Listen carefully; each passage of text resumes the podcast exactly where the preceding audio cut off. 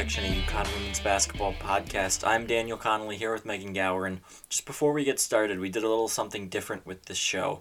So we recorded our reactions to the South Carolina game immediately after the game, pretty much. I did it from my car in the parking lot outside Gampel. So we're going to start with that, and then we're going to go to a quick ad break, and when we come back from that, we're going to have the rest of the episode, which we recorded a day later.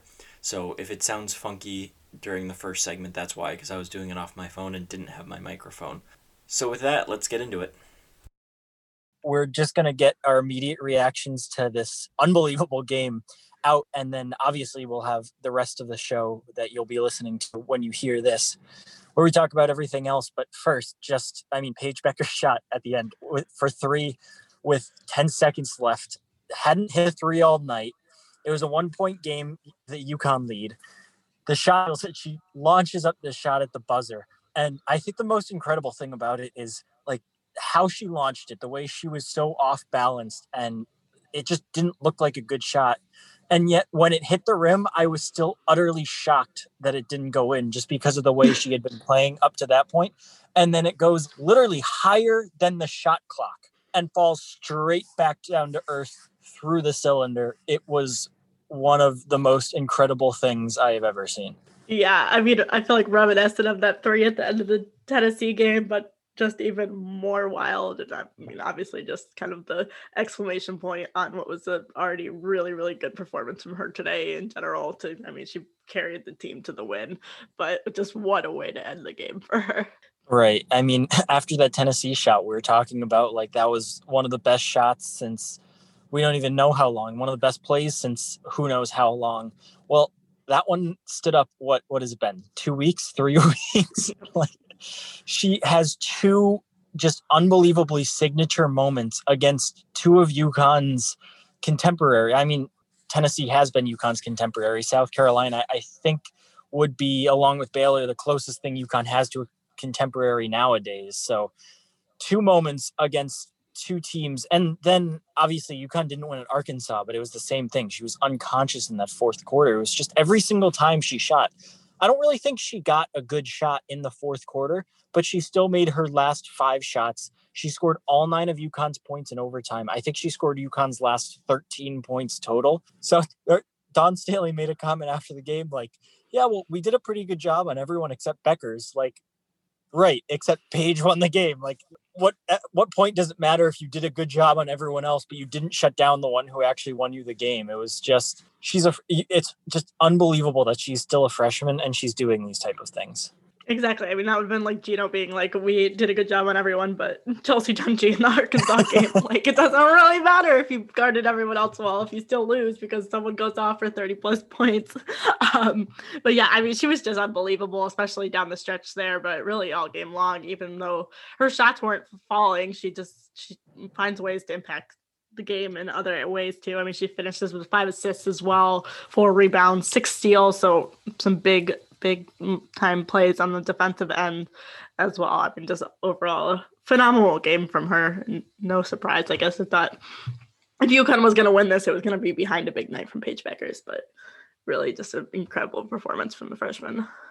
And the fact that she hadn't, hadn't hit a three pointer the entire game, you just knew, especially once that game got into overtime. I mean, I have no idea how South Carolina didn't put any of those shots they had at the end of regulation. And I thought for sure Aliyah Boston's put back. I think there were like, I think it was the last shot. There was like 0.2 seconds left when she got rid of it. I thought for sure that was going in. That was going to be the end of the game. And the defining thing of the game was going to be uh, South Carolina wins at the buzzer. UConn loses another game in overtime at the buzzer, but somehow the ball just doesn't go in. And yeah, Paige saves her only three pointer for the biggest moment of the game. Three three pointers all night. It was just such a it was such a terrible game, but it, I don't know. Maybe it was just because I was there. But it was so entertaining to watch. I never felt like, oh God, this is terrible. Like I did, but it was. I thought it was entertaining throughout, regardless.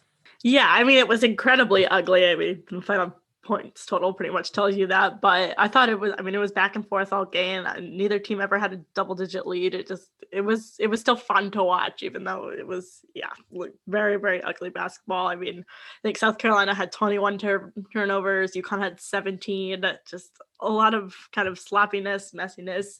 I mean, somewhat credit to obviously each team's defense was very good, but as sloppy and ugly as it was, it was still a lot of fun to watch.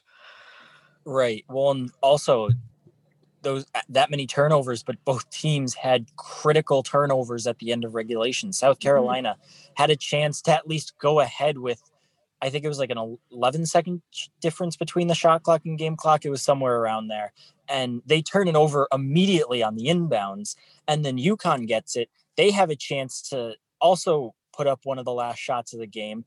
They turn it over on a a weird pass. It kind of looked like Evina Westbrook could have gotten to it, but then she slipped or something. It was a very weird play. Then obviously South Carolina gets that sequence at the end, but just it was such a crazy game with everything that led up to overtime, everything that then happened in overtime with the shot and everything else. And then just on top of it, the fact that UConn hadn't won an overtime game since 2004. And granted, they haven't had a whole lot, but I, I, I the media guide used to list what games they had played in overtime and in the two or three minutes whatever it was between regulation and overtime i couldn't look through quick enough to find it but i knew it was that 2004 game against usf so i think it was somewhere around 10 games that they had played in overtime and they had lost all of them. So it wasn't some small amount that really kind of was skewed by it being a long distance. UConn really struggled in overtime and I think that's a big weight for them to get off their back as well.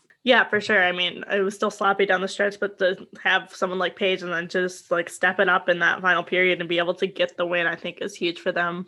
Especially when you know they can go into that too with Nelson Ododa's in foul trouble. So you've got, and I believe um, Edwards was in foul trouble at that point too. So you've got players in foul trouble. You're it's a close game. You've been struggling to shoot it all night, and then to still come up with the win, I think was a big a big thing for them. Yeah, absolutely. And just I think to kind of cap off this point, Paige Bueckers' last four games, 27 points against Arkansas, who's ranked. Career high, what was it, 34 points against DePaul, who's also ranked. Then she goes for 31 against Marquette, who's probably going to go to the NCAA tournament.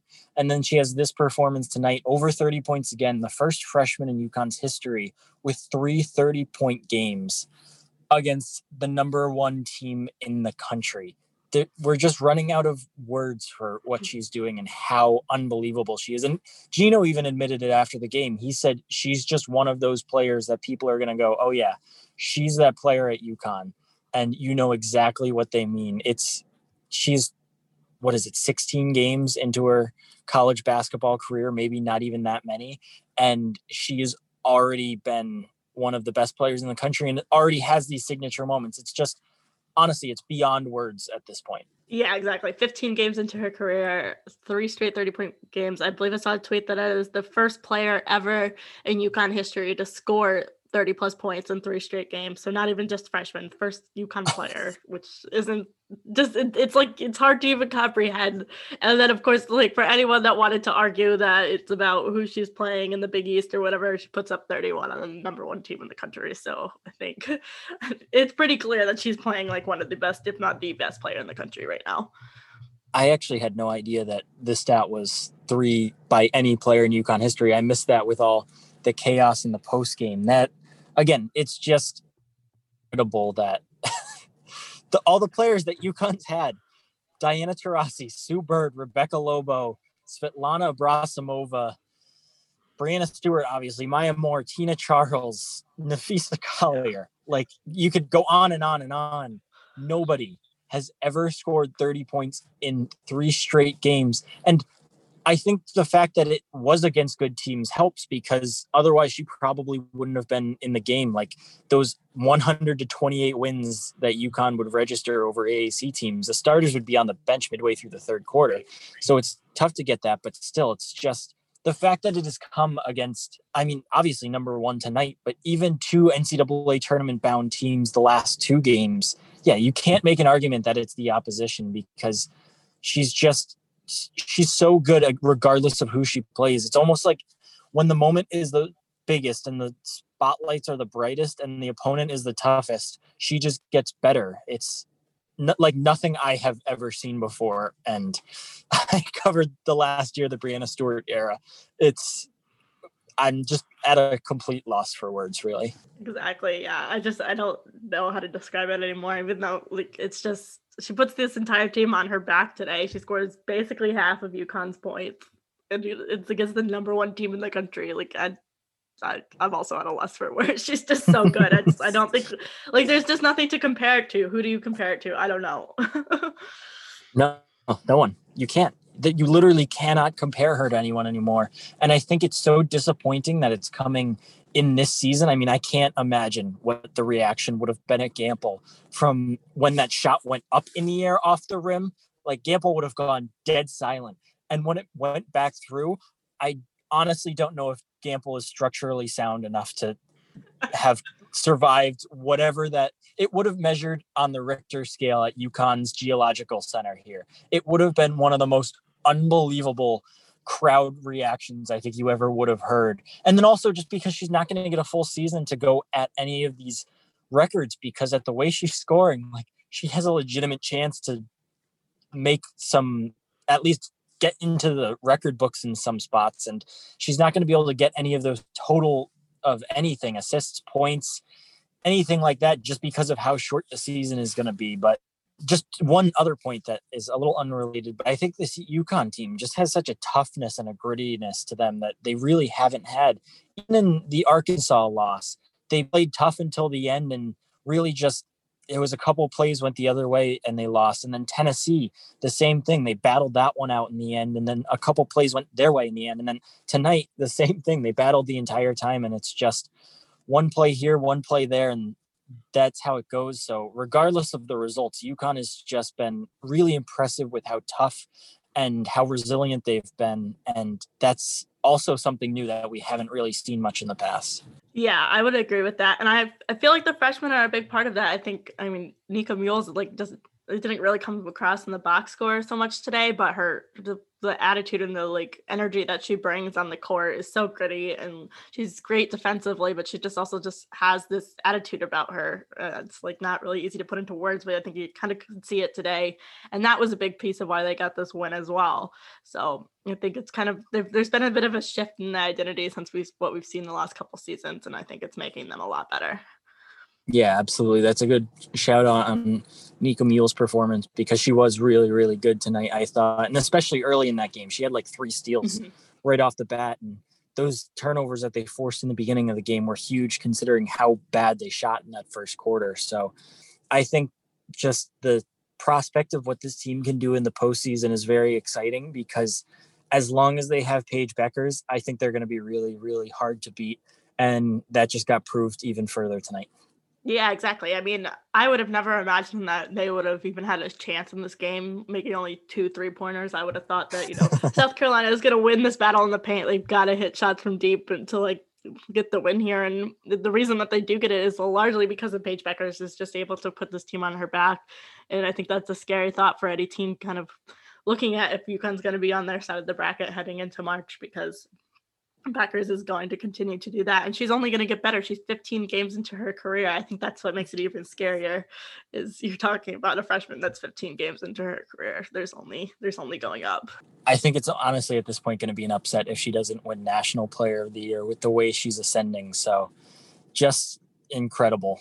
Yeah, um, exactly. I mean, I thought she had an argument for that award going into today, and I think today just kind of affirms that she is definitely on the short list for that. Absolutely. Uh, do you have any last takes to get out?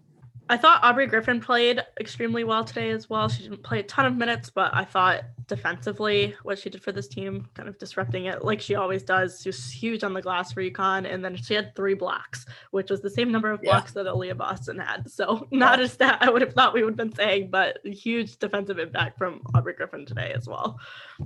Yeah, definitely. Well, we are going to wrap up this instant reaction here, but when continue listening, we're going to go to a quick ad break. But when we come back, we're going to uh, have more of a breakdown of UConn's win over Marquette. We're also going to dive a little deeper into this win over South Carolina beyond just Paige Bueckers and some of our instant reactions here. So we'll be right back. We are back, so it may have only been 30 seconds or a minute in podcast time, but we have actually jumped ahead about 24 hours in real time as we're recording this. So we've had about a day to digest the South Carolina game, have a little more perspective on the win. So something that we didn't talk about last night that we feel is very necessary based on some of the things we've talked about on this show in the past, especially in regards to South Carolina. So after the game, Dawn Staley has her Zoom press conference. Her first answer, she immediately says, and I, I, I will say this, and it's, it's, no excuses, but playing with the Nike ball is a lot different than playing with the Wilson ball. You know, our guards never made the adjustment of playing with it. You got to dribble less, or you got to you got to pound it in in the floor a lot more for it to come back.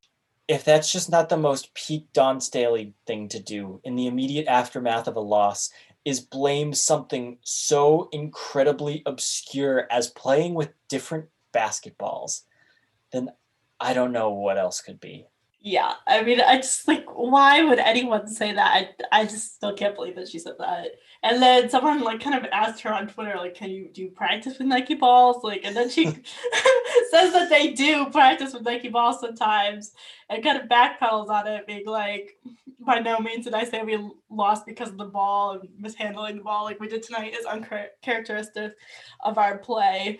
And then she, but then she like doubles back down on it, being like, I can keep it simple, but if you want the game within the game, I gave more. Turnovers play a part. So she like goes back to blaming the turnovers on the basketball, which is just, I, I just don't understand. I'm like, there are plenty of things you could blame it on, but like to blame it on the basketball? Come on. it's so bad. And then the fact that she even admits that they practice, they can practice with Nike balls. Like, okay, so you clearly just didn't give your team enough preparation leading up to this game. But also, I have never in the history of basketball heard a coach say that the difference in the brand of balls it like has any impact on the game. And Chloe Pavlech mentioned during the game on Twitter that the balls looked like the type that you can jam a finger on. And I think she was implying that they were a little overinflated, which I think is like a completely different thing than just playing with a different type of ball. And maybe Dawn Staley misinterpreted that as it being a Nike ball instead of it being overinflated. But at the same time, UConn was playing with the exact same ball. And when UConn went down to South Carolina last year, can you imagine if Gino went, yeah, well, we only scored two co- points in the first quarter because we're not used to playing with a Wilson ball. And I think that really affected us. Like, he would have been absolute and justifiably, he would have been absolutely crucified for saying such a thing. And my favorite part is how she leads it off by going, you know, I'm not making any excuses.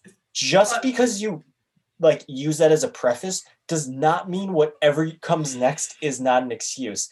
Uh, well, um, Megan, I'm sorry that I forgot to edit the podcast, but I'm not making any excuses. But you know what? I just didn't do it. Like, no, that's literally exactly what an excuse is. And it's one thing if I don't actually buy that this is her, this is what actually happened. But if she is, yes, trying to give a game within a game, I think maybe that's something that you mentioned later on in your press conference. You go, yeah, well, we had a lot of turnovers and I think it's an adjustment when I don't think we prepared well enough with a Nike ball, and our guards didn't do a well good enough job adjusting to it. And I think that played a factor. But obviously, it isn't the reason we lost a game. But the fact that she led off with it, and I don't even think the question was really that close to being connected to it, that tells you that it was on her mind. And also, the thing that I go back to is that if South Carolina wins this game, like if they put any of those shots in at the end, which also I'm pretty sure they came up short on every single one of those rebounds at the buzzer. So I don't know what the ball has to do with the ball with not shooting it hard enough. But if South Carolina wins in that moment, do you think Dawn Staley mentions the balls once in her post-game press conference? Absolutely not. It doesn't even come up. I don't even think it crosses her mind. It's just such a ridiculous excuse to use. And then it's just so much worse that she tries to double down on it. Exactly. I just like it. I can't. I still can't believe that. Uh, like that's what came out of her mouth at the end of the game. It's like it's kind of babbling. And like you said, I've literally never heard anyone talk about different types of balls being used in college basketball before. And I'm sure there's many schools that use Nike balls and many schools that use the Wilson ball. So it's clearly just not something that people typically blame losing games on. So um, yeah, interesting. Like you said, I mean, if Gino came out and said that, like I can only imagine what people say. People are literally still up in arms about him calling people dummies after the Baylor game. I literally saw people on Twitter when like people were asking about Staley talking about the balls being like, well, your coach called the team dummies. And I'm like, we're still talking about that. and like he came out and was like, yeah, we lost the game because the ball was a different ball. People would never, you would never hear the end of it. Yeah, I, I have been trying to think of it over like the the last day. I don't remember what game it was, but one of the games that I covered with Dawn Staley were against South Carolina. I feel like she made a very similar type of comment in the sense of like an excuse that definitely was an excuse that she tried to play off as not an excuse. I can't remember. Oh man, I really wish that I could remember what it was, but actually, well, I'm looking for it right now, and I would just like to point out a couple other Dawn Staley highlights. I remember when UConn played South Carolina in the 2018 Elite Eight, and after the game, Dawn Staley has this comment, which to this day I still don't understand. This is actually before the Elite Eight game. She goes, I was walking out after scouting UConn on Sunday, and I guess a UConn fan, he started yelling at me like, You're next Monday, and giving me a thumbs up. I actually thought it was a Gamecock fan, and I turned and almost gave him a thumbs up. So I don't know why this came to me, but this came to me. I said, On Monday, you're going to believe there's a God. And that's what we're going with. I believe what? UConn won that game by like 20 points. Oh, yeah. Yeah, I was at that game as a fan. I remember it. It wasn't even close. I, I, I mean, like, I wouldn't blame Dawn Staley if she never wants to talk to me because I wouldn't want to talk to me if I was just any other human on earth, especially Dawn Staley. But I would one day just very, very, very, very much like to ask Dawn Staley what she meant. Okay, it was a 29 point win by UConn. I just, I, I don't understand what she meant. Absolutely incredible. And then also, there's another one what was it? Oh, it, after that Elite Eight game, she had this really kind of whiny comment because that was the year after South Carolina had won their national championship and UConn beats them. And on the post game press conference, she says something like, well, UConn wins, UConn's in the final four, and all is right in the world. Like it was just it was just such a sore loser type comment that it was like, okay, come on, Dawn. Like don't do these things and we won't call you out for them. Like Dawn Staley is a good basketball coach, but she just has does so much other crap outside of basketball that it's just so hard to take her seriously sometimes. Yeah, exactly. Like no one's gonna question her coaching record. Obviously, she's built South Carolina into one, a program that's been pretty good, that's great for the last few seasons. Um, I mean, A'ja Wilson and now the classes that she has coming in, they've been consistently good. But yeah, when you say things like that, it just I just don't understand like why you think it's a good idea to say things like that. I mean, her two 19-year-old sophomores answered questions better than blaming it on the ball yesterday. Just don't say things like that, and then no one will have an issue. right, and then it's also things like that that just like it would be one thing i i still think i would criticize it but like if kelly graves came out and said like well, I really feel like we should deserve we deserve some honor uh, because this postseason was canceled because of everything that Sabrina and everyone else on our team had done these last few years to get us to this point and i think it's a shame that we didn't get a chance to compete for the national championship. But like just the fact that it comes from Dawn Staley her more or less begging for that national championship trophy that she didn't earn. And then I mean, I thought we should take the high road and not mention this earlier on a podcast, but the fact that they put up a friggin' banner for finishing first in the AP poll at the end of the season, like, again, these are just not things that winning programs do. You will You never have a national championship Yes. banner. Why are you hanging that banner? it was the exact same size and right next to the national championship banner too, which tells you everything you need to know about it. It had just the ultimate vibes of that Colts AFC finalist banner that they hung up after the Patriots dropped them like 45 to 10 in the AFC championship game back in 2014. Like these are not things that winning programs do. UConn's mentions of even the final fours they've been to are these tiny little years on boards in Gampel Pavilion. They have nothing that mentions where they finished in polls. Everything that they have on there displayed in Gampel is actual results. It's conference championships. It's obviously the national championship banners, but then they have the NCAA tournaments they made. It's just listed the Elite Eights, Final Fours, all those type of things.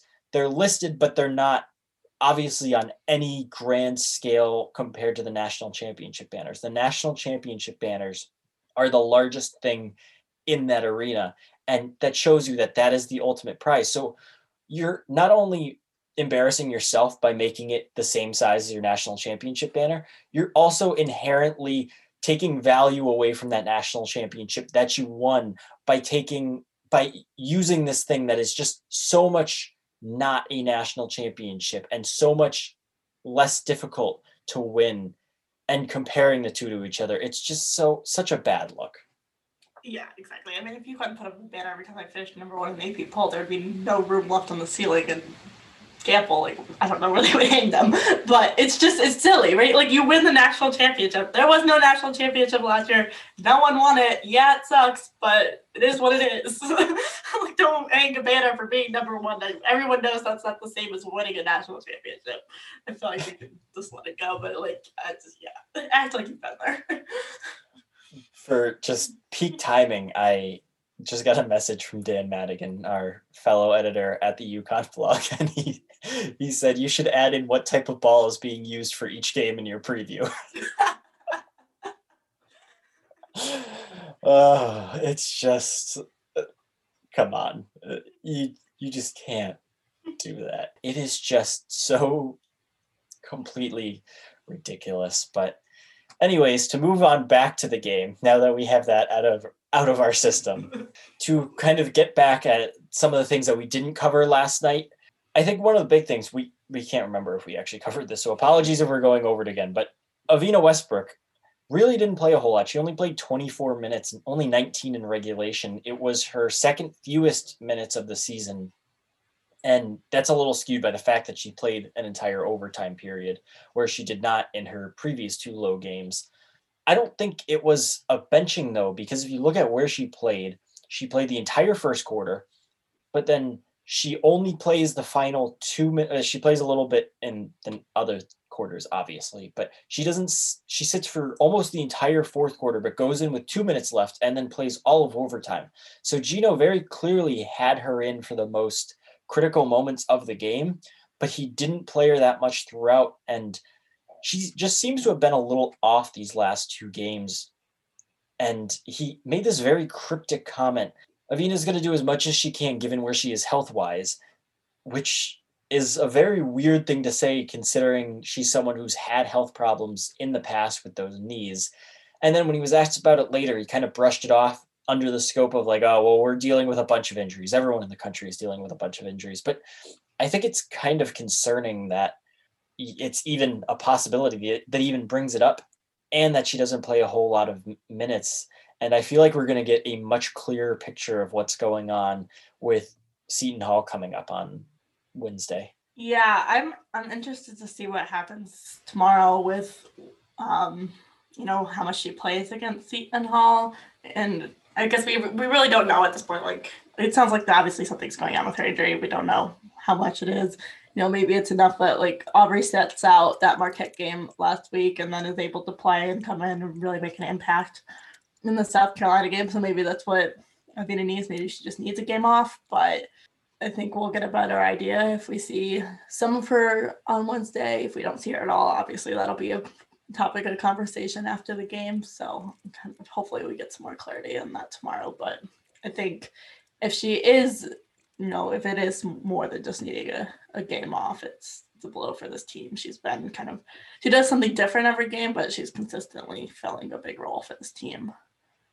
Right. I think up until these last couple of games where she's kind of tailed off, I think she had been UConn's most competitive player, or not competitive, consistent player throughout the entire season. And yeah, I think she's a very, very big part of this team.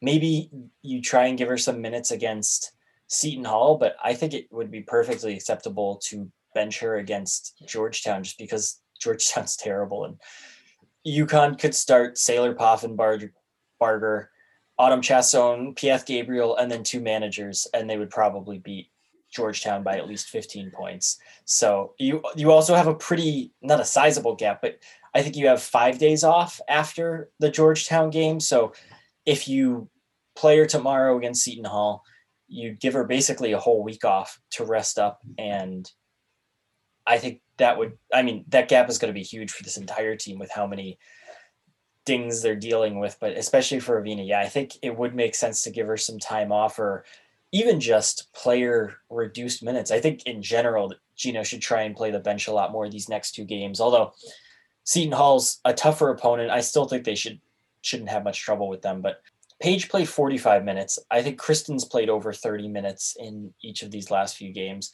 Aaliyah's played 30 minutes in two of the last three games. Olivia's played over 30 minutes. These are a lot of minutes, and they've played four games in eight days after Seton Hall, and that's going to be five day five games in 10 days after Georgetown. So you don't want to overwork players, especially with how compact the schedule is and how compact it's going to be the rest of the season. So I think the biggest thing these next two games, aside from obviously getting the win, is seeing if you can mix in more bench players. And I, I mean, they don't have a huge bench right now with Anna Makurat out, but if you can at least balance out the minutes more and not have Paige playing 35 minutes and maybe have her closer to 25, not only does that take a lot less off of a lot off her legs, it also gives other players a chance to shine. It gives Nika Mühl more of a solo opportunity to maybe score some more points or give, depending on her health status, Aubrey Griffin a more extended run or even Mir McLean a more extended run. I think it would be really fun to see what Mir McLean could do with a good amount of minutes because she didn't play, I don't think, against South Carolina yesterday.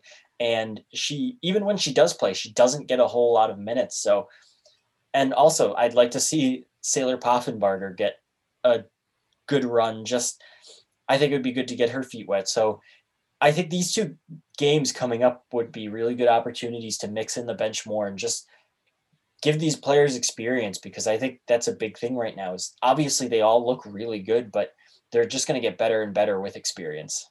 Yeah, exactly. And especially when you look till Friday's game where that should just kind of be easy for them to you kind of cruise through, give some of these other players experience. Give I mean, Gino's mentioned that pretty much everyone is banged up. So give some of these players that have played a ton of minutes over the last two weeks a break because you've got more coming. And I mean, obviously now they've got their sights set on March and you don't want you want to deal with these things before you get there. So anything that they can kind of do while they've got some bigger breaks or easier opponents over the next few weeks, they should be kind of taking advantage of to to get the team healthy before the tournament starts. Yeah, and I think another factor in that is they are basically almost exclusively on the road for the rest of the season. So I think there's still a couple games that haven't been added to the schedule off the top of my head. I think it's away at Providence and home against Villanova. Those two are still kind of floating up in the air after they got postponed earlier in the year. But UConn plays at home against Seton Hall on Wednesday, and they close the season against Marquette after that. And then in between that, they play five straight games on the road. And three of those at least i don't know if they fly to georgetown or not especially during covid but at least three of those are pretty decent flights to xavier creighton and butler. So i think even if it's not necessarily the same as the toll that playing games and practicing will take on players just the fact that you have to sit in an airplane and it's not as great of an opportunity to rest. That's a lot of time that gets eaten up total in transit and everything like that that you don't get in recovery. So health is going to be a really, really important factor going down the stretch. And considering the opponents, that's probably going to be the more important thing in these games.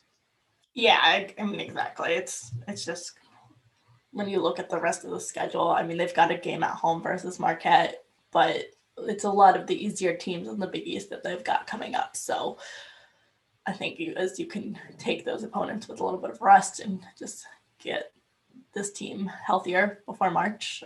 That's a, a huge advantage.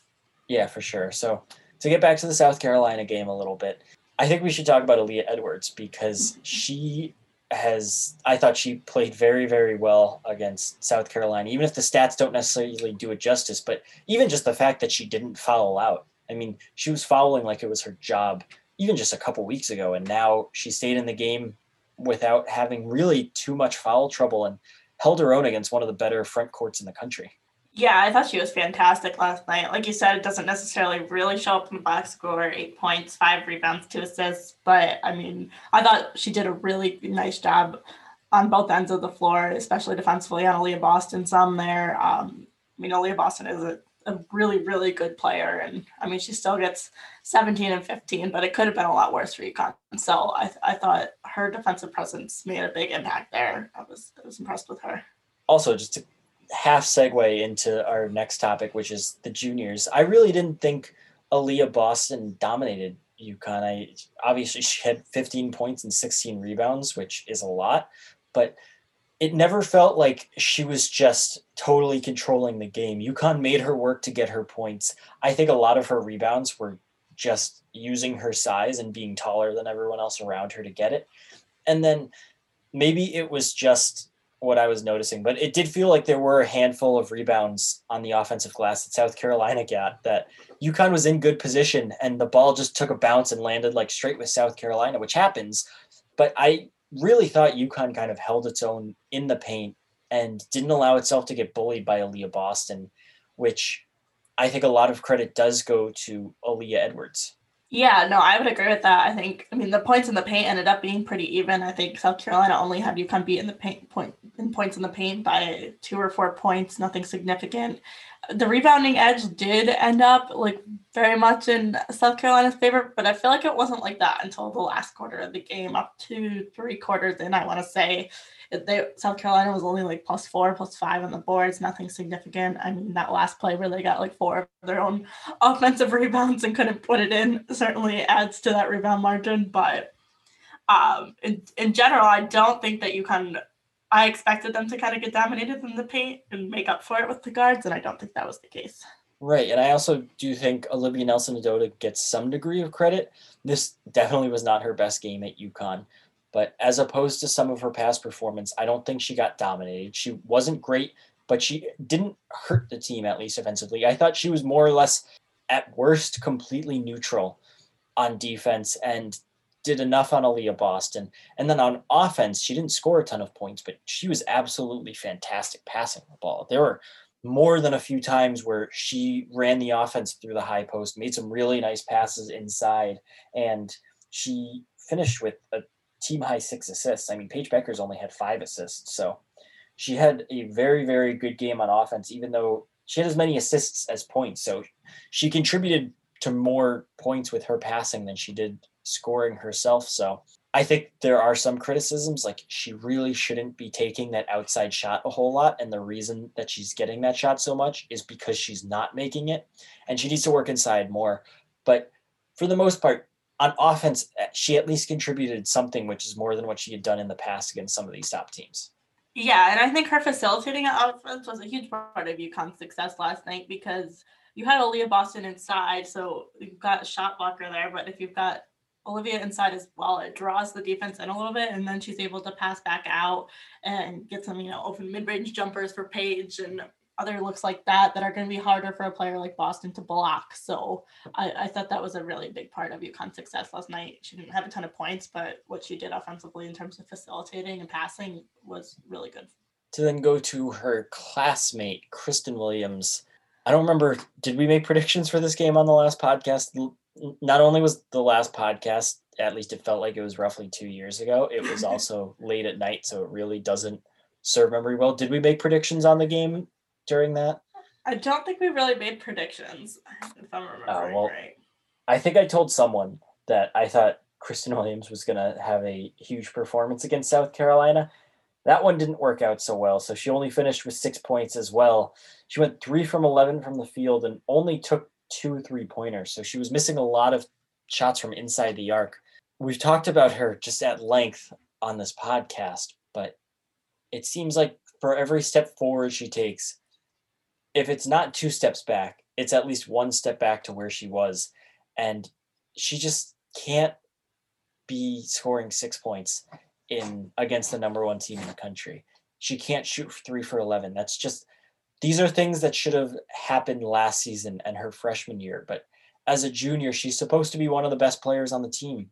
And right now, I don't even know if she's one of the top five players on the team, which I think is pretty remarkable and also just shows you how good the freshmen are that UConn was able to win this game despite Christyn Williams scoring only six points and being more or less a non factor.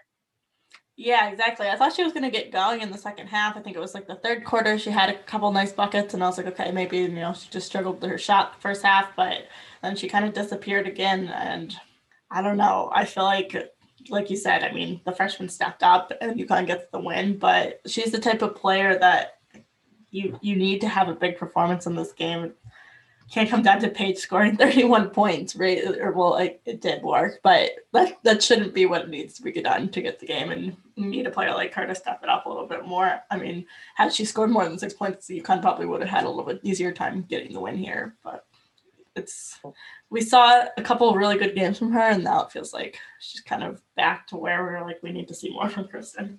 Right. I mean, if Williams contributes even double her point total, I mean, I hate playing the what if game after right. games. I mean, there was I saw a tweet after the game that was like, well, if South Carolina made their layups and didn't turn the ball over and actually made more free throws, they would have won. And it's like, yes, obviously that is how basketball works. Like, if the team if made more shots, they would have won. Yes.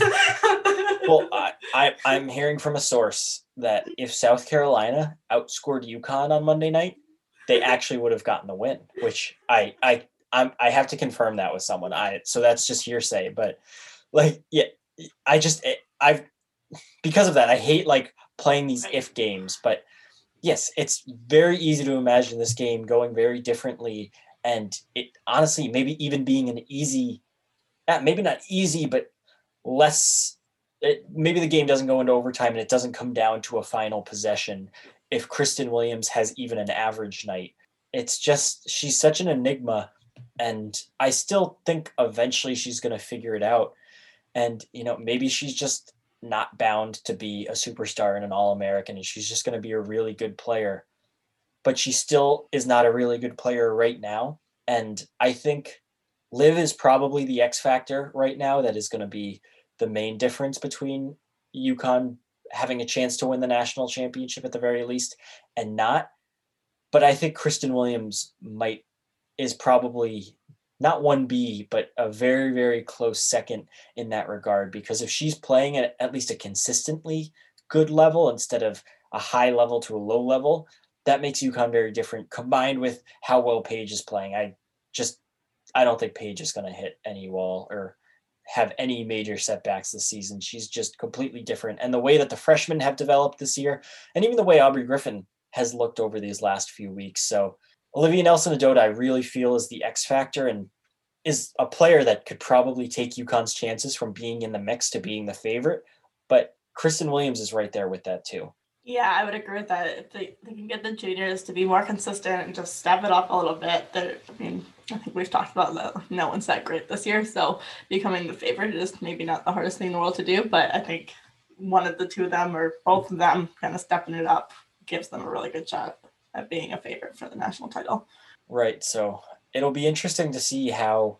I mean, Olivia Nelson. I think they both scored like 21 points last time they played Seton Hall. So obviously a little bit of a different Seton Hall team, but it'll be interesting to see how both of them bounce back and continue to like just how the season continues to progress for both of them.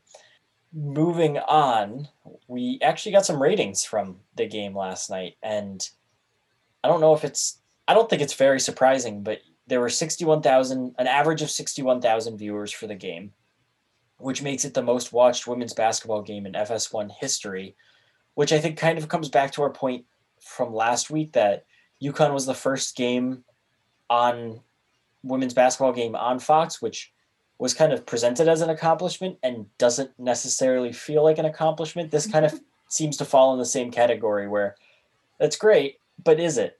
They also mentioned that it the ratings were better than the men's basketball game that followed, which again, I feel like it should have considering the size of UConn's fan base and it was some really weird matchup after, right? It was like Ohio some- State and Yeah. someone. Yeah, some random So- Big Ten game that no one cares about. Well, not no Right, one cares so- about, but like Yeah, not- obviously the biggest yeah. yeah, not a number one versus number two game. So Right, and especially UConn women's basketball, like such a huge national brand. I mean, women's basketball games on SNY almost routinely outdraw local NBA games. So not only is the local draw huge, like the national draw is huge. So yes, I th- I think it's not weird that it outdrew the men's basketball game after, and the the ratings should be good. And also, Fox Sports really should probably be doing a better job and uh, it's a little weird that UConn doesn't have that many games on FS1, which I think works out better for UConn fans because just I didn't watch the game, but just from what I've heard, SNY runs a much better broadcast. So I think that honestly benefits people more. But as far as I know, I think that's the only FS1 game that UConn plays this year. And obviously they also have the Fox game, but Fox just inherited basically the biggest women's basketball brand in the country and they don't really seem to be doing anything with it, which is just kind of bizarre.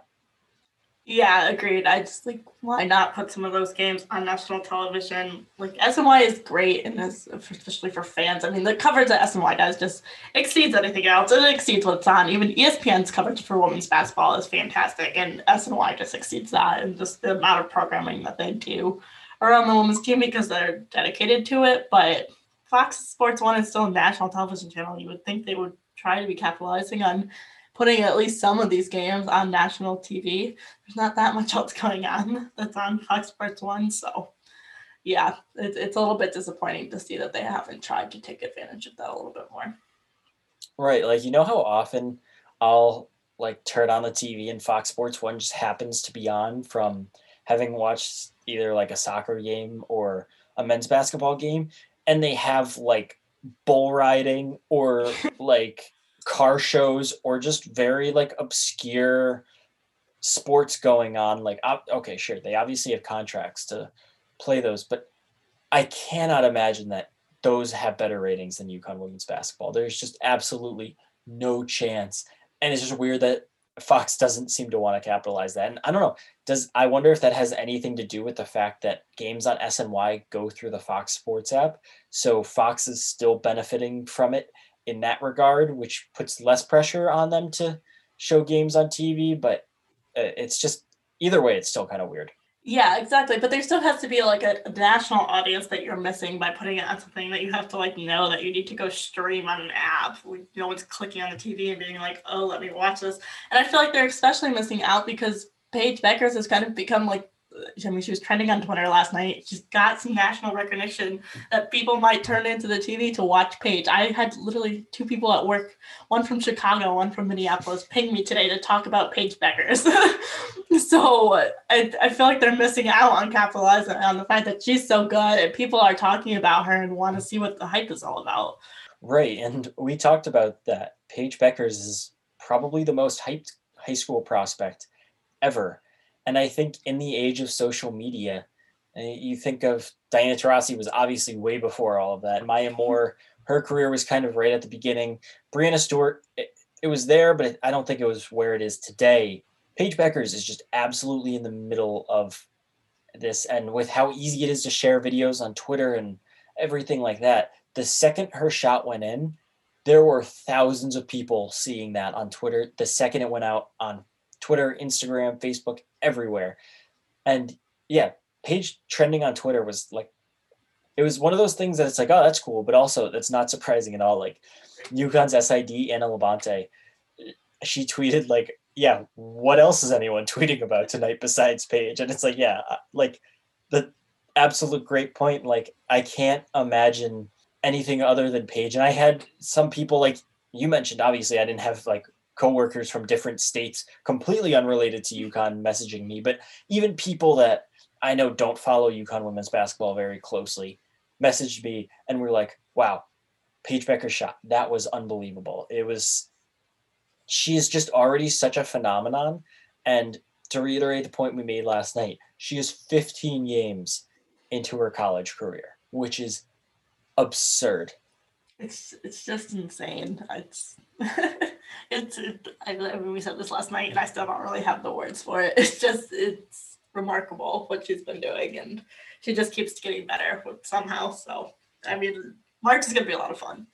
There was the stat I was watching Sports Center this morning, and like Sports Center, you, you know the state the uh, the studio that they have, like wait, kind of in the background, they had like photos of all the headlines, and if I'm remembering right, there was LeBron James, Draymond Green, probably like Tom Brady, or someone from the Bucks from the Super Bowl, and then Paige Bueckers. She was one of four people listed there. I think they went to like an NBA game initially for their first highlights, and then the UConn game was like immediately after, and they had Paige quotes after, and I think Nika Mühl was on it, and they showed her highlight like the highlights and talked about it, and that's ESPN who didn't even have the game.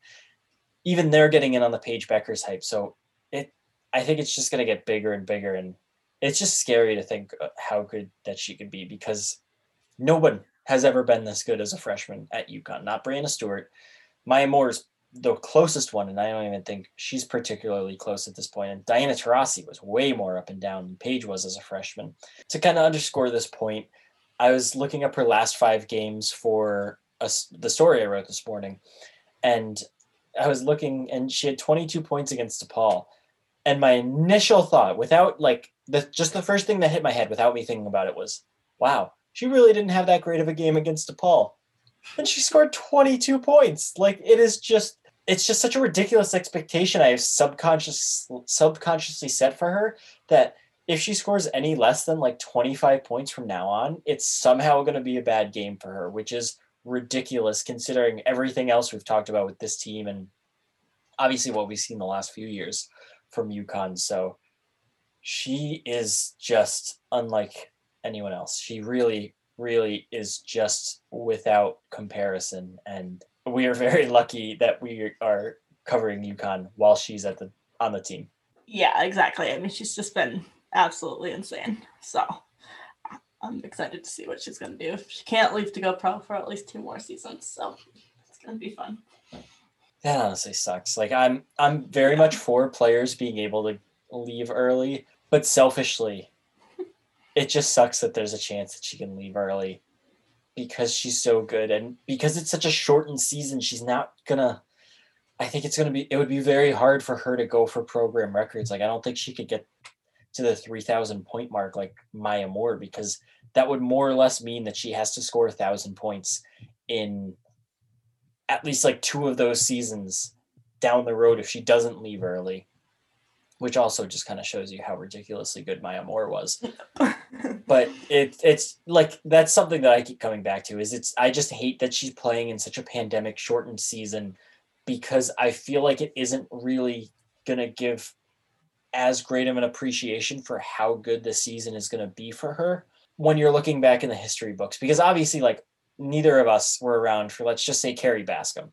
So I think we can look at Kerry Bascom and her stats and everything Gino said and go, okay, Kerry Bascom was a very good player for UConn, UConn's first star, but I still don't feel like we have a great grasp of just how dominant she was. And if Paige doesn't end up in, let's say, one of the top 10 scoring seasons this year for total or anything like that, I feel like it can get, maybe it'll get a little washed up, especially if she just is insane the next two, three years, anyways. So it's just very disappointing that UConn has someone who I very much believe could be the greatest player in program history, and she's not going to get a full year's, regardless is of if she stays for all of them. Yeah, agreed. I mean, I think everyone will remember how great she was, and that she's going to be probably very clearly one of the program greats. But it's it's just unfortunate that like her name isn't necessarily going to be etched in those record lists because she was chipped of you know of half of a season or whatever it is that they're short this season because of the pandemic. So I think it's really unfortunate to just like how great she would have been. There's, she, like you said, she had a sh- the way she's playing right now. I mean, maybe this will change with the way that you know other players coming in and stuff. She probably had a shot at that three thousand point mark, and you know some of those other bigger records. So disappointing that that's going to be what stops her from getting there. Right, and well, that's also a good point. Like Gino did say that she's carrying the load more than any other player he can remember, and there was a stat on ESPN. I think I meant to mention this earlier before I just got distracted, but uh, in the fifth or in the fourth quarter or overtime, the last five minutes, she has scored 24 of UConn's 30 points in their three single digit games. So Tennessee, Arkansas, and South Carolina. She shot nine of 10 and she's made three of three, four four from three. So she's been ridiculous at the end of games, but also the rest of the team has only scored six points in the last five minutes of games. And I think some of that can be excused by Paige being the one that's taking those shots at the end, but they should still have more than six points. That is two three pointers. That is such a small number of points in what I think amounts to 20 minutes. So basically, an entire half of basketball over those three games, the last five minutes plus the overtime against South Carolina. And you kind of scored six points outside of Paige. So maybe going forward, like let's pretend next season Azzi is 75% of the player that Paige is this season. So she averages like 15 points a game. A lot of th- those points that Paige scores this year, I think, are going to go to Azzi. So that'll knock down on her point total a little more. And then Christyn Williams is more consistent next year. And then just everyone else, such a better cast around her next season. I think that could very easily kind of cut into those numbers, but she's still going to put up ridiculous numbers. And even more so in the next few years, she's going to score at will. So I don't think it's going to affect her numbers a whole lot, but I think it may be like if she was on her own for all four years, which is something we've brought up with Caitlin Clark. Like if Paige Bueckers was on her own, she would be scoring 35 points every single night and she would shatter every single record at whatever program she's at. Exactly. Exactly at UConn, I mean, she's carrying the load a lot more than players typically do, but that's that's not going to be the expectation, and probably not going to be the case even next year. So it's a different situation, um, which is why I mean, someone like Breanna Stewart doesn't get to right thirty, averaging thirty points a game because, well, one that UConn team was just like during her years was so good that she basically never played a fourth quarter of basketball. So there's only so much time to score 30 points if you, you know, don't play more than 30 minutes a game. But also she had so many pieces around her that she didn't need to be scoring 30 points a game. There's other people to help her out. Right. Breanna Stewart was so good that her stats were not good, which is absolutely incredible because she just didn't have to play that many minutes because UConn was up so much and because they had so much depth she would be on the bench and UConn would still have a very, very good lineup out there. So it, is very entertaining going through Breanna Stewart's stats because they really don't stack up very impressively. And if you're basing things completely off stats, like they they're good. I'm not saying they're bad by any means, but they're just not as impressive as you'd expect for a player who just from the eye test was as good as any college basketball player ever. So yeah, obviously that also plays a factor into it. Exactly, which is why I mean the context of the stats matters. Like when people say that Caitlin Clark is better because she averages 25 points a game, you have to consider the context. I can't believe people are still attempting to make that argument though. Like, come yeah. on. Come She's on, very good, but come on, exactly. Like, have you turned on and watched five minutes of Paige Bueckers playing? like to repeat, she scored UConn's last 13 points and didn't miss a shot in crunch time. It eh, ridiculous, just ridiculous. So we're gonna jump around a little bit because we wanted to start with the South Carolina game, obviously, getting our instant reactions to it last night. We did skip over the Marquette game, so we're gonna jump back to that one. Obviously, a much less exciting game than Monday night, but still a pretty, I'd say, revealing game about UConn. Gino was weirdly impressed with or happy with his team after the game, which almost never happens. The defense, it was kind of a dress rehearsal for the defense for the type of performance they put on against South Carolina. It was just a very good overall performance. Yeah, exactly. I think you know, it was a good overall performance. Probably their best collective game of the season thus far. And then uh, I think, like you said, the def- the defense was really good. I mean, Marquette's not South Carolina, but they're likely a tournament team, so still a solid opponent. They put on a really good defensive performance, and that very much translated into Monday night when they really needed it. Right, and I think it's just important that the availability we had before the South Carolina game.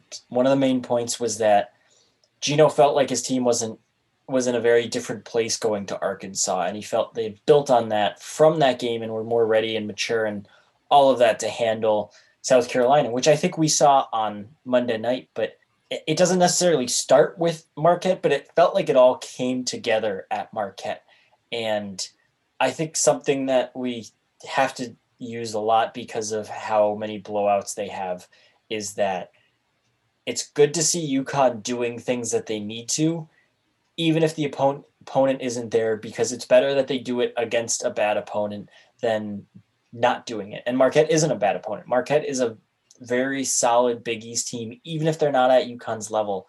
I think it's it was still impressive, even having the context of the South Carolina game as we talk about it. I think it was still an impressive win for them, and it kind of showed that this team is different than what we saw at Arkansas. And I think a lot of that also kind of stems from Nika Mühl, who has been just absolutely on fire since, if not that Arkansas game, the DePaul game after. She's been really, really good. Yeah, exactly. And it's not, she doesn't score a lot. She still doesn't score a lot, but her assists and her rebounds and her, just her defensive energy has been fantastic. I mean, we talked about it in the South Carolina game, but it was especially true against Marquette as well. I mean, she finishes the game with nine assists, um, a handful of those are to Paige and help Paige be better. I mean, Paige reaches 30 points in this one again, too, and then seven rebounds. But I think the biggest thing for me with Nika has been her defense and the energy that she brings on the defensive end is something this team really needed and has definitely helped them out.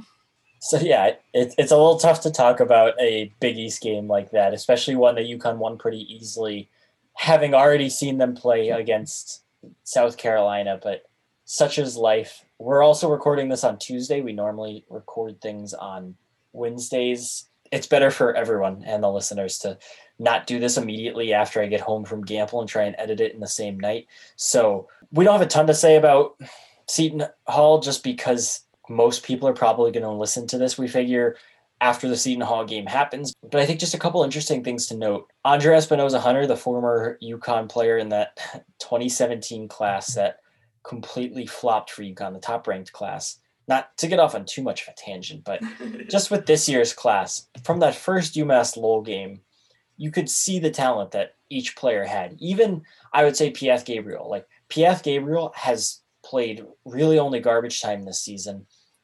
But you can see what the coaches see in her. She's obviously huge. I think I'd like to see her stand next to Olivia Nelson Ododa, but she's definitely a stronger player than Nelson Ododa, even if she's the same height she's a very good rebounder, it appears. I think she's probably solid on defense, and it's her offense that's a work in progress. And Mir McLean, obviously, we it's very easy to see what she can do, even if she doesn't get a whole lot of minutes. And then obviously, Paige, Aaliyah, Nika have we don't need to say too much more about them. The 2017 class, to say the least, it was not the same vibe early in their career, and that's kind of how things panned out, even with Megan Walker. yep, it's definitely a very different vibe, which is obviously a good thing because we all know that the class did not. I mean, Walker panned out the best of ball, but still leaves early, and um, I mean, just never. I feel like fully lives up to that number one recruit status. She was looking all American last season, but I, like, I don't know if this is bad to say, but I feel like it was just like an underwhelming all American season. Like I think it's because like when UConn played their big game, she kind of disappeared. So yeah, she averaged like 20 points a game or whatever, but she didn't really show up for them in the big moments and just never kind of lived up to being that number one recruit in that highly ranked class. And then like the rest of the class transferred. So it's kind of all fizzled out clearly. Right. So she'll be coming back with Seton Hall. She's actually been doing very well for Seton Hall. She's averaging 21.1 points per game, which is exactly how, how many pages averaging. She's had at least 18 points in all but her first two games. So she's been one of Seton Hall's better players. And it's kind of funny that she would only be in her normal senior year. She didn't. I I don't know what year she actually is, but she would be a senior this year, and none of her teammates that she came in with are on the team anymore. Megan Walker obviously graduated early, or not graduated early, left for the WNBA early, and then Mikayla Coombs transferred to Georgia. Lexi Gordon transferred to Texas Tech, and obviously Andra initially left for Mississippi State. That'll be interesting. I think Seton Hall's also has a or is at least going to be in contention to be the second best team in the Big East. I think there's probably a pretty decent possibility that five Big East teams get into the NCAA tournament, right? UConn, Marquette, Villanova, Seton Hall, and DePaul. I feel like Seton Hall is kind of dinged because they had that bad loss to Albany. Yeah. But that seemed like a, more of a COVID loss than anything. And then also they're a different team with Espinoza Hunter. So I think Seton Hall's probably going to get in. I think I don't think UConn's going to have trouble with them, but I think they'll be a nice little test for UConn. And I'll I'm interested to see how their defense performs, considering Lauren Park Lane went off for 29 in their last game against them. So it'll be interesting to see how they handle her. I'm very curious to see what type type of game Andra Espinoza Hunter has. If she has any negative feelings still towards UConn for all or whatever unfolded, and just if maybe she tries to make a statement or tries to play too hard or anything like that. I don't know. I, I I'm interested to see that. Um, so I I think it'll be an interesting game, even if it's not necessarily going to be a competitive one. Yeah, exactly. I mean, the Espinoza Hunter story adds just a little bit of fun to this to try to see how that matchup all goes, and obviously coming back and seeing what that's like, and then like you said, Lauren Park Lane scored a lot of points against them in that first matchup, and we've definitely seen some improvements in UConn's defense since then. So excited to see kind of how that looks against this team. Right, and then UConn will have one day off, and then they play Georgetown, who's one of the worst teams in the conference. So just because I was curious and wanted to look it up, I pulled up her hoop stats and wanted to compare where the AAC is in women's basketball this year to the Big East. And I think it's pretty obvious kind of where it stands. So Georgetown is out of every team in that conference, in both conferences, is second worst, behind only Butler. So I think from having seen this, it kind of lines up with what we've said in that the best team, there's a better middle class, the better teams are better, the bad teams are still bad. So UConn is the number one team, shockingly, of everyone. UConn, according to her hoop stats rating, is the best team in the country. And barring a total and utter upset of the millennium, they're going to be the number one team in the country uh, in the AP poll on Monday. South Florida is the number two team in that rating, and her hoop stats has them actually as a clear number two. Then the next five teams are all Big East teams. I can't count the next four teams. It's Marquette, Villanova, Seton Hall, and DePaul in that order. And then after that, it's Tulane, Houston, UCF. Then flips back to the Big East, St. John's, Creighton, Providence. And then I feel like the cutoff line right here is kind of right around Creighton, Providence, where those teams are at least respectable, and then the rest are all bottom fillers. So just to kind of fill out the rest after Providence, it's Memphis, Xavier, Wichita State, East Carolina, Tulsa, Temple, Cincinnati, SMU, Georgetown, Butler. And can I just say it is? Te- it feels terrible to say those schools' names again, but I, like I think it just kind of shows that the top four teams beside UConn in the Big East are better than pretty much everyone else in the American besides South Florida. And as we know, South Florida never gave UConn much trouble and then there is that second tier of the AAC, but it's really not that much drastically better than the St. John's, Creighton's, Providences of the world. So even if it's not super visible that UConn is in a much better conference, I mean, playing DePaul two times a year is worth it alone. And there's no other powerhouse. It's still a better conference pretty comfortably.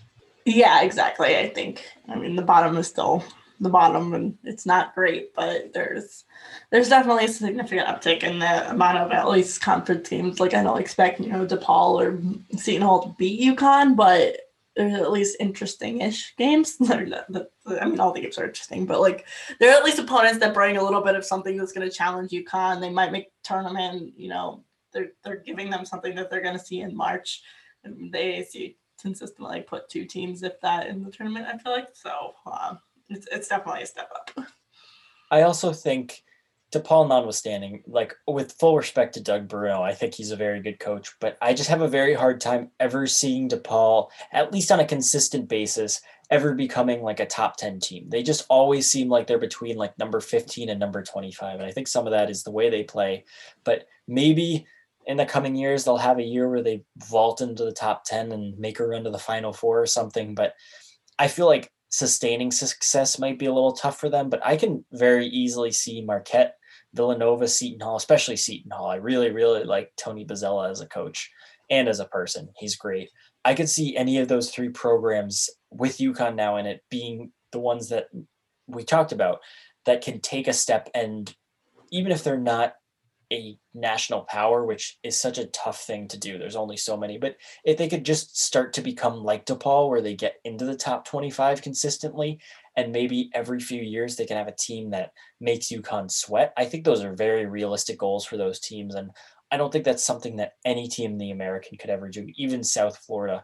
I mean, Jose Fernandez, great coach, also have a ton of respect for him, but he's just never gotten his program to that level where it can compete with UConn. It can compete realistically in the NCAA tournament to get to a Final Four. So just the ceiling is so much higher in the Big East too. Yeah, I especially agree with that. I think Marquette really has potential there too. They've got a young coach and Megan Duffy. They had two draft classes ago, Natisha Hiedeman that plays for the Sun now. is on their roster, so they've had some kind of recent success, and it's definitely opportunity to build on that. So it'll be interesting to see. Um, yeah like you said, I think there's a handful of teams here that have got potential, pick up a big recruit, kind of make a, a little bit of a statement in the Big East. That's going to do it for this episode of Chasing Perfection. Thanks to everyone for listening. Be sure to subscribe wherever you listen to your podcasts. Read the UConn blog and Storrs Central. Also, subscribe to the UConn Women's Basketball Weekly. You can follow Megan on Twitter at Megan Gower. You can follow me on Twitter at Daniel V. Connolly. Megan, what do you got to close us out? Keep staying safe, wear a mask. And Paige Bueckers is good at basketball. Yeah, I do. That'll do it from us.